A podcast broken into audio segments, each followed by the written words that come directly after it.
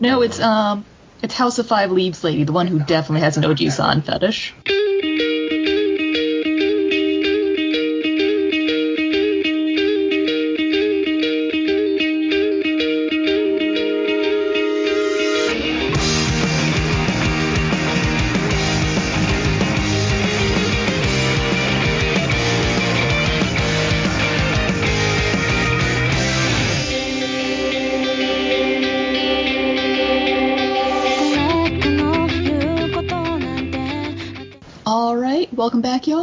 So for this episode, we're going to be doing our usual. We're going to be doing one completed manga series and one uh, ongoing manga series. Uh, as always, I'm Helen. Can you guys also introduce yourselves? I'm April, back again. Uh, I'm stuck inside. Someday, someday I will actually figure out how to do that intro so it doesn't sound stupid every time. But today was not that day. I think you get a pass this time. So for our longer completed series that we're doing this week, uh, Corey and I have been talking about doing a talk about Shinobu Otaka's Magi for quite a while now, and we realized we wanted to do it once the series was going to be finished. And then I moved away from my library system, which had it, which was collecting the series like a month before the final volume came out, so it's taken us a little while. Uh, so as a quick like setup note, none of us here actually know how you're supposed to pronounce the title for this. We're not sure if it's supposed to be like Magi or Magi, which is clearly the word she's referencing. Yeah. I watched the anime first. They said Magi, so I keep saying that, uh, and that's probably wrong. As Helen pointing out, there is an actual word in English called Magi. like, who knows? Yeah, so who knows? We're just going to be inconsistent on that. Um, but one thing we can be consistent on is that I think both Corey and I did enjoy the series since we both read all 38 volumes of it. Um, 37, I Magi. You know, what's the difference? One or two? Yeah, I mean, it's already at 30 something. It's a lot. by that point. uh, so Shinobu Otaka's story is in a vaguely Middle Eastern style setting. You know, there's lots of sand and desert and camels and dungeons and jinn because uh, she has set up this sort of fantasy world where we first run into uh, I think we run into Aladdin first. It's been a while since I read the first volume, so maybe I had this order slightly backwards. But he is just this average guy, very whiny, and he comes across another kid whose name is Aladdin. Yes, there's going to be a lot of like familiar names in here. and Ala- um, Alibaba sort of wants to like conquer one of these dungeons that have popped up across the world recently. Nobody's sure where they're coming from, and if you conquer them, that's the verbiage they use. Um, you get like these special weapons are endowed with magical powers, and Aladdin he doesn't have one of these weapons, but he seems to have powers as well, which is kind of unusual. And so they actually do end up conquering a dungeon rather early on, and it seems like this story is going to be kind of this generic fantasy. Or I, I remember I was thinking like, oh great, it's gonna be like I'm watching people play a video game, except it's a manga, so it's not even as interesting as watching people play a video game. And then the series turned out to secretly be about politics. It turns out that it's actually like a long debate about what makes a good king, what makes good kingship, you know, ruling countries, changes, etc. Which to this day I'm still blown by that like after like three or four volumes she just go Shinobu Otaka the manga just goes, nah, this is actually gonna be about politics all along. Like there's fantasy, there's big fights, there's magic, but this is actually about kingship. And I remember because I had tried out uh, I think I checked out about five volumes of the manga from the library on my first go, and like there was something weird, like I couldn't get a hold of volume three or something, and so I skipped over it at first, but then once I read that third volume, it just really clicked with me, and I enjoyed it ever since. Like Corey said, there was an anime adaptation, but that definitely didn't cover the full 30 some volumes. That only covered about like maybe 12. So, uh, April, how much of this did you have a chance to read? Since I'm guessing you probably Oh. did not read all of it. Not very much. So I read this a few years ago, and I think I got through like three or four volumes, and then I just read one to refresh myself. But hearing you talk about it, I guess I didn't get to the part about the politics. So I've like never been super into this one because I thought it was just like a dungeon crawler and magic, and I just never, it never caught on with me. I've seen a few episodes of the anime too, and I liked the anime um, a little bit better, but maybe I maybe I dipped out right before right before it got good. Yeah, I have to admit, I'm kind of confused why she made that change, since looking back on it, there was definitely foreshadowing, like it all fits in one continuity, but I don't know, maybe she was just playing the long game, just reeling people in at first. I think it's around the time when Sinbad shows up that the story starts focusing a little more on politics, especially as we get into Alibaba's background. And just, I'm going to lay it out here. I really don't like Sinbad. Corey, Uh, what about you? I don't think anybody likes him, especially by the Yanks.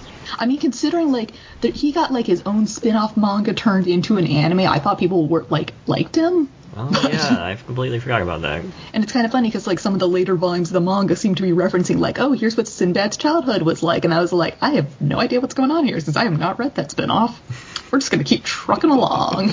Yeah, as Helen said, uh, this gets into politics pretty quickly. I think it uh, kind of um, hints at that early on with the wine guy that's like, who cares about human lives, save my wine. Uh, like it's going to be about something much more than um, dungeon crawling, but like the, the first dungeon, which ends like the second, first volume or second volume. Um, but when that ends, it's just like now we want to conquer all of the dungeons. Uh, that does not happen. Uh, very very quickly, that does not happen.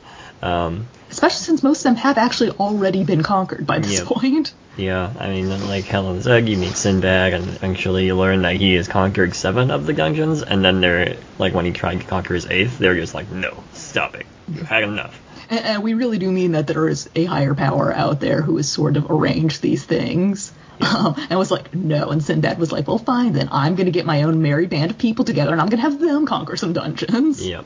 Uh, and then the, the uh, this whole story is like loosely based on the Arabian Nights, that thousand thousand one thousand tales. Uh, Thousand and One it's Nights. a lot of tales. Uh, yeah. I've never read any of those, but like now that I've read manga, I'm va- vaguely interested in seeing what the original was like. I assume completely different from this and uh, way less pervy. Especially since the original tales are said to have actually come from India and traveled west. So, uh, oh yeah, those first few volumes were like really pervy. I also do not understand that like early on, Aladdin is just really into boobs. And like there's multiple scenes where he and Alibaba are just like, we are at some sort of host club of sorts, you know, like Middle Eastern, you know, fantasy host club. And you keep seeing Aladdin getting all these girls with these big boobs. And Aladdin looks like he's like 10 or younger at this point. Yeah. And it's just, it's really weird. Like that was one of the ones where I kind of looked at the author and I'm like, you're a lady. Are you a lady who likes boobs? And then it just sort of disappeared late, later on, and I'm like, are you a lady with like deep plots to get people hooked on your story? So Yeah, it could be. Uh, I mean, I think we've we've joked Helen uh, like after th- there's like time skip later on, and then after the time skip, like the immediate volumes following that, it's just like it turned into several episodes of Planet Money somehow. I mean, yeah, th- there was a time skip at one point, and it's been about two years, and you know, the, readers have no idea what happened in time skip, so appropriately, some of the characters have been sort of out of the loop for two years, and so they come back and suddenly there are like skyscrapers and like detailed like treaties in between nations dealing with trades and everything. And it's like, all right, was this secretly about economics as well as politics the whole time? exactly. I have to say, I didn't like a lot of the characters in this series when I started. Like Aladdin was annoying and Alibaba was annoying. Yep. Uh, Moore was always cool. Moore, I, I always appreciate, you know, a tact-term young lady who can kick her way out of situations. But by the end of the series, I did actually like all the characters. They got better, and they especially got better after the time skip. Yeah, they uh, grow in substantial ways that are not just uh, uh, like in the early going. It's a lot of them uh, whining or wanting things that they don't really deserve. Um, they actually realize that that was wrong, and uh, Morgiana being the only character with any sort of brain at, in the early going um, steers them a little righter than they were. Yeah, it's kind of funny since when I started reading the first volume, I remember like Al- Alibaba was so annoying. My immediate thought was, in the anime, was he voiced by Yuki Kaji by any chance? Since at that point, um, Yuki Kaji was doing mostly like very annoying male characters, and I just suddenly had this voice in my head. I'm like, they totally typecast him as this, right? And I was right. So, um, but yeah, uh, like Corey and I have said, this series is really long and it has this absolutely enormous cast of characters by the end. Um, uh, the main trio, Moore, Aladdin, and Alibaba, just go around to a lot of different countries, so we see them interacting with a lot of Sinbad's allies in Sindria. There's also the Reim Empire. There's the city-state of Magnostadt, where Aladdin spends some time learning magic. Uh, the Ko Empire is also a really major player for a lot of it. They're sort of like Chinese imperialism inspired. And so I have to admit, by the time I was getting to later in the series, especially in like the final arc, I was really sad that a lot of these characters got sidelined since I really grew attached to a lot of the side characters. And then Otaka was just like, no, I'm gonna like make only four characters important at this point, and it's gonna be just those four. Yeah, of just, but uh, not not to be the uh, if you get to the Nami arc in One Piece, then it's good person. But like once you get to, to the Balbadd stuff in Magi, uh, it just like gets really good.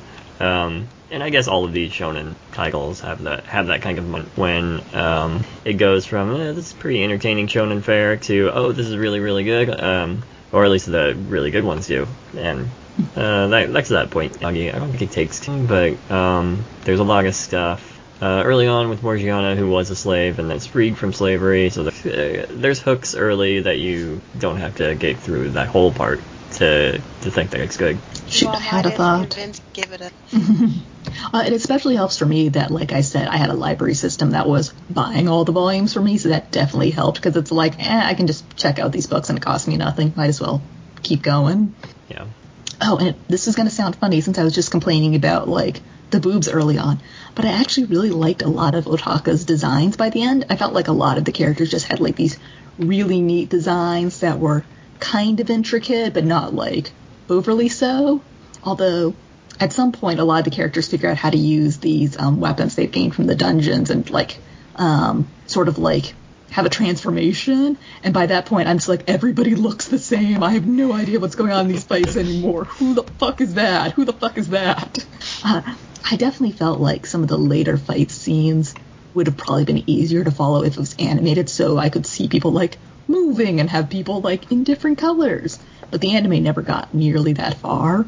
I think it's kind of interesting because I feel like the anime just sort of dipped out before the series got like to its best parts, in my opinion. But I remember that the anime never seemed to have a lot of fans for it. I feel like the series in some ways didn't catch on in the same way that a lot of other big shonen series caught on here in the US. Yep, I would agree. And uh, I don't think uh, that ignoring of it is really warranted because like it's really good. Uh, we've been talking about it. Uh, Helen and I have been talking about it for years. Uh, about how we wanted to podcast about it to just try to spread the word because it's really good. Alas, Oh, and I'm definitely looking forward to Otaka's current series, which is called Orient. Um, it's coming out from Kodansha, and it's not out yet, or else we would have made this like a double Otaka podcast. But uh, if I'm a fan of Otaka, does that make me an Otaka otaku? I wonder. Yes. But I didn't. I didn't like her series before this, which was Sumomomo Momomo. I think. I remember reading like a chapter or two of that and just being like, no, this is silly. So anyway, I really enjoyed Magi. I'm not sure if I want to purchase all the volumes myself because I do not have room for a 30 volume series in my apartment. I already have like enough manga, but it's one where I feel like I'm gonna think back fondly on the series for a while. I mean, I got the review copies, so I ended up having to purchase like six or seven volumes or something. Um, I'm 37, uh, and we already have. They're on the Yeah, I was gonna say I, I once recommended a like library cataloging app for you and Dana, and you and Dana said, "Oh, it's got a 5,000 volume cap, though. That's too small." Yeah. Oh gosh. I know. We have like eight volume or eight manga. I'm going to assume that your apartment doesn't actually have walls. It's just solely supported by bookshelves. Yep, basically.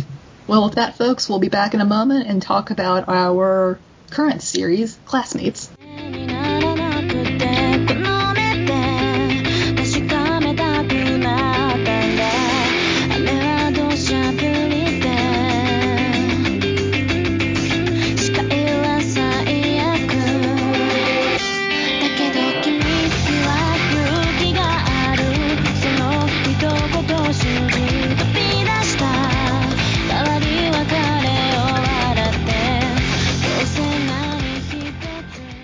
Back, and we're here to talk about Classmates, the uh, Asumiko Nakamura uh, romance yaoi manga. Um, it is currently published by Seven Seas, and as I am reading the Wikipedia page as I talk, it was published by J Manga before this. Uh, anyway, TIL. This is um, this is a story about two high school students. They go to an all boys schools boys school. Uh, one of them is named uh, Sajo, and he is a quieter student, uh, very smart, but has um, pretty bad anxiety in terms of uh, performing in times of pressure. Uh, which caused him to go to this relatively low performing in- instead of one of the uh, um, one of the better academic schools, which he is qualified for, but just wasn't able to pass the tests. Uh, and he is friend, first friend acquaintances, and then friends, and actually boyfriends with this guy named Kusakabe, who is uh, an, more of an extrovert. He's in an amateur rock band. Uh, he plays guitar, I believe. Um, and this manga, uh, as one of these romance mangas that we re- that we review, is just about their budding relationship, about how um, each of their personalities clash, how they don't they don't really seem like they would be fitted for each other, but who knows about uh, love and how that works. The only other uh, major character besides those two is this guy named Hara.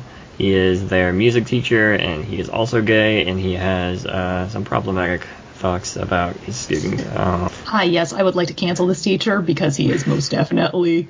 He's like, I definitely want to hit on this student. I definitely want to make out with this student. And it's like, please, for the love of God. Yeah. You were 35.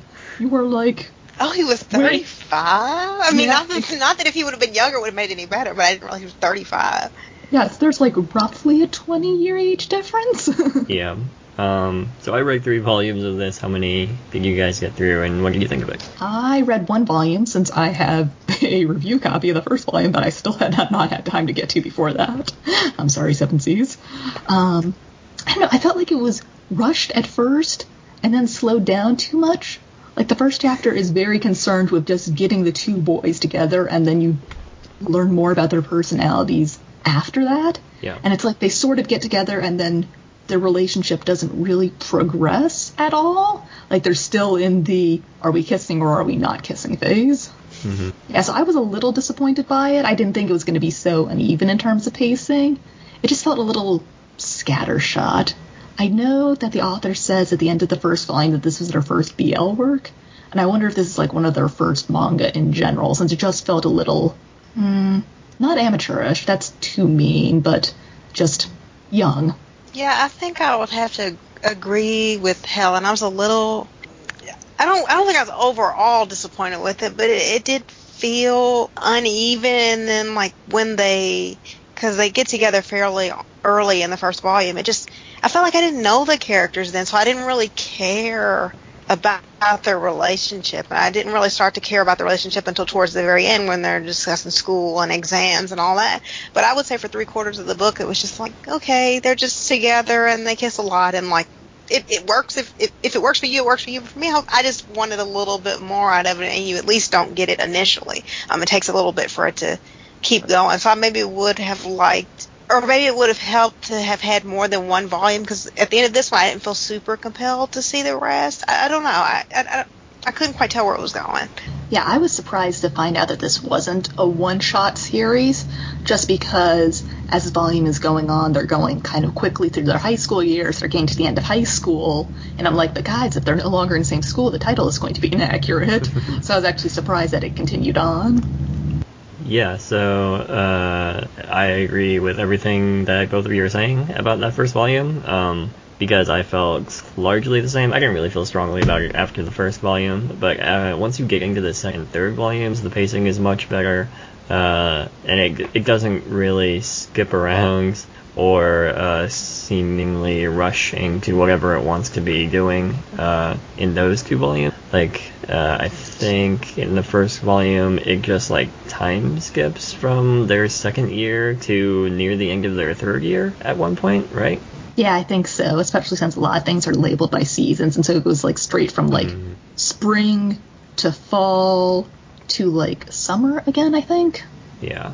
So the second and third volumes don't do that at all. They're mostly focused on uh, what they're doing, how they're hanging out, and also eventually how uh, Sajo is doing in college entrance, entrance exams, and how uh, Kusakabe's music career is uh, sort of bugging. Sajo eventually tries out, not tries out, uh, takes the test for Tokyo U, or Kyoto U, and um, like he was only able to get through that test at all and get there because of Kusakabe's encouragement.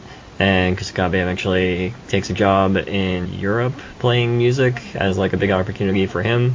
Um, but none of these things feel rushed. That all happens in the third volume, and like those things we get to eventually, and it's building up to that. Uh, I, I honestly have no idea why it didn't just start around that time, uh, but Is the third volume the final one, or is it still ongoing? there are five volumes. I don't know what they're going to do because uh, they're already out of school in the third volume, or out of class. They're not out of. Also, did anybody here see the movie adaptation of this that came out, I think last year or 2018? I didn't have a chance to see it. I don't think it was playing anywhere near me, and you guys know how hard it is to stream movies for anime without like paying practically full price for them. I I know you can definitely buy it on Amazon remember Prime, that. but Annie play. yep, that's why. Well, and at the end of the first volume, the author says that this series was her first job from a BL magazine, and so that she wanted to, she wanted to go with something cliche. That's what she says in the author note in the back. Um, I don't Yeah, know if I I- necessarily I- felt like it was cliched, but that's that's what she says. I remember reading that note, and it quite literally says, you know, go with the most overly cliche thing I could think of, and I'm like, what is your thought process for that? Like, you need to be real confident in yourself. You're thinking, I can take the most cliche thing and make it interesting again. Just like, are you full of yourself? Like, what is going on here? Were you scared that you wouldn't continue if it wasn't cliche? I'm like, I, I need some answers here. Like, I really need some answers. Well, it's interesting to know that that uh, the other volumes move a little bit quicker or focus a little bit more. Cause I just, I just like didn't feel. Com- I didn't hate it. That's the thing. Is I didn't hate. it. I just didn't feel super compelled at the end of it. I mean, uh, if you're not, if you don't feel super strongly about this, I wouldn't say seek out the other volumes. They're not that strong, but if you did feel like um, these characters being themselves, then uh, and also growing from what they were, then seek out the second and third volumes. At least uh, they were they were enjoyable, much more enjoyable than the first. I feel like manga really does follow a bell curve. Like there's some really terrible ones and some fantastic ones, but a lot of it just sort of fall into the eh, it's average category. Yep, I would call this mm, pretty average. Also, yes, I kept thinking about Given and thinking, I think I liked Given better. Totally different dynamics, but it also involved gay guys in a band. So, Yeah. of course, that's where my mind went. This one gets lewd, by the way. Not showing anything lewd, but like they do stuff lewd. Ah, okay, so there is the fucking. Yep. All right. Well, uh, do does anyone else have anything else on classmates, or should we close out this episode? I don't have any. I think you covered it pretty well. I kind of wonder if I might have liked this more if I hadn't been so rushed to read it because uh, I lost track of time and I did not give myself sufficient time to read this before the podcast. But even then, I think I would still just be kind of lukewarm on the series. Yeah. Uh, I don't know if I would have remembered anything if I had read Volume One and then read Volume Two a month later, but I I read them like a couple days apart. Um, so it's uh, shut down now. Um, where can we find everybody online? You can find me on Twitter at Mondiarin. I'm still alive, trying to avoid the news, but I'm still there. Uh, you can find me on Twitter at Wandering Dreamer. You can find me doing reviews for, uh, well, I guess there's going to be a review of mine on Classmates coming up soon over at the OASG. And I'm also still currently co hosting the OASG's podcast. It's kind of depressing right now because, like, all of our news is current events. Uh, you can find me on Twitter at Compassionate K. You can find this podcast on Twitter at Manga in Your Ears, and you can find all of our episodes uh, online over at taikupodcast.com. That's T-A-I-I-K-U. Uh, please rate, review us on iTunes if you like us. Hate us, make us sad if you did that, but uh, if you also tweeting us with recommendations, we are likely to review them um, because we have never gotten one. Uh, that would just delight us. Until next time, y'all. Bye. Bye.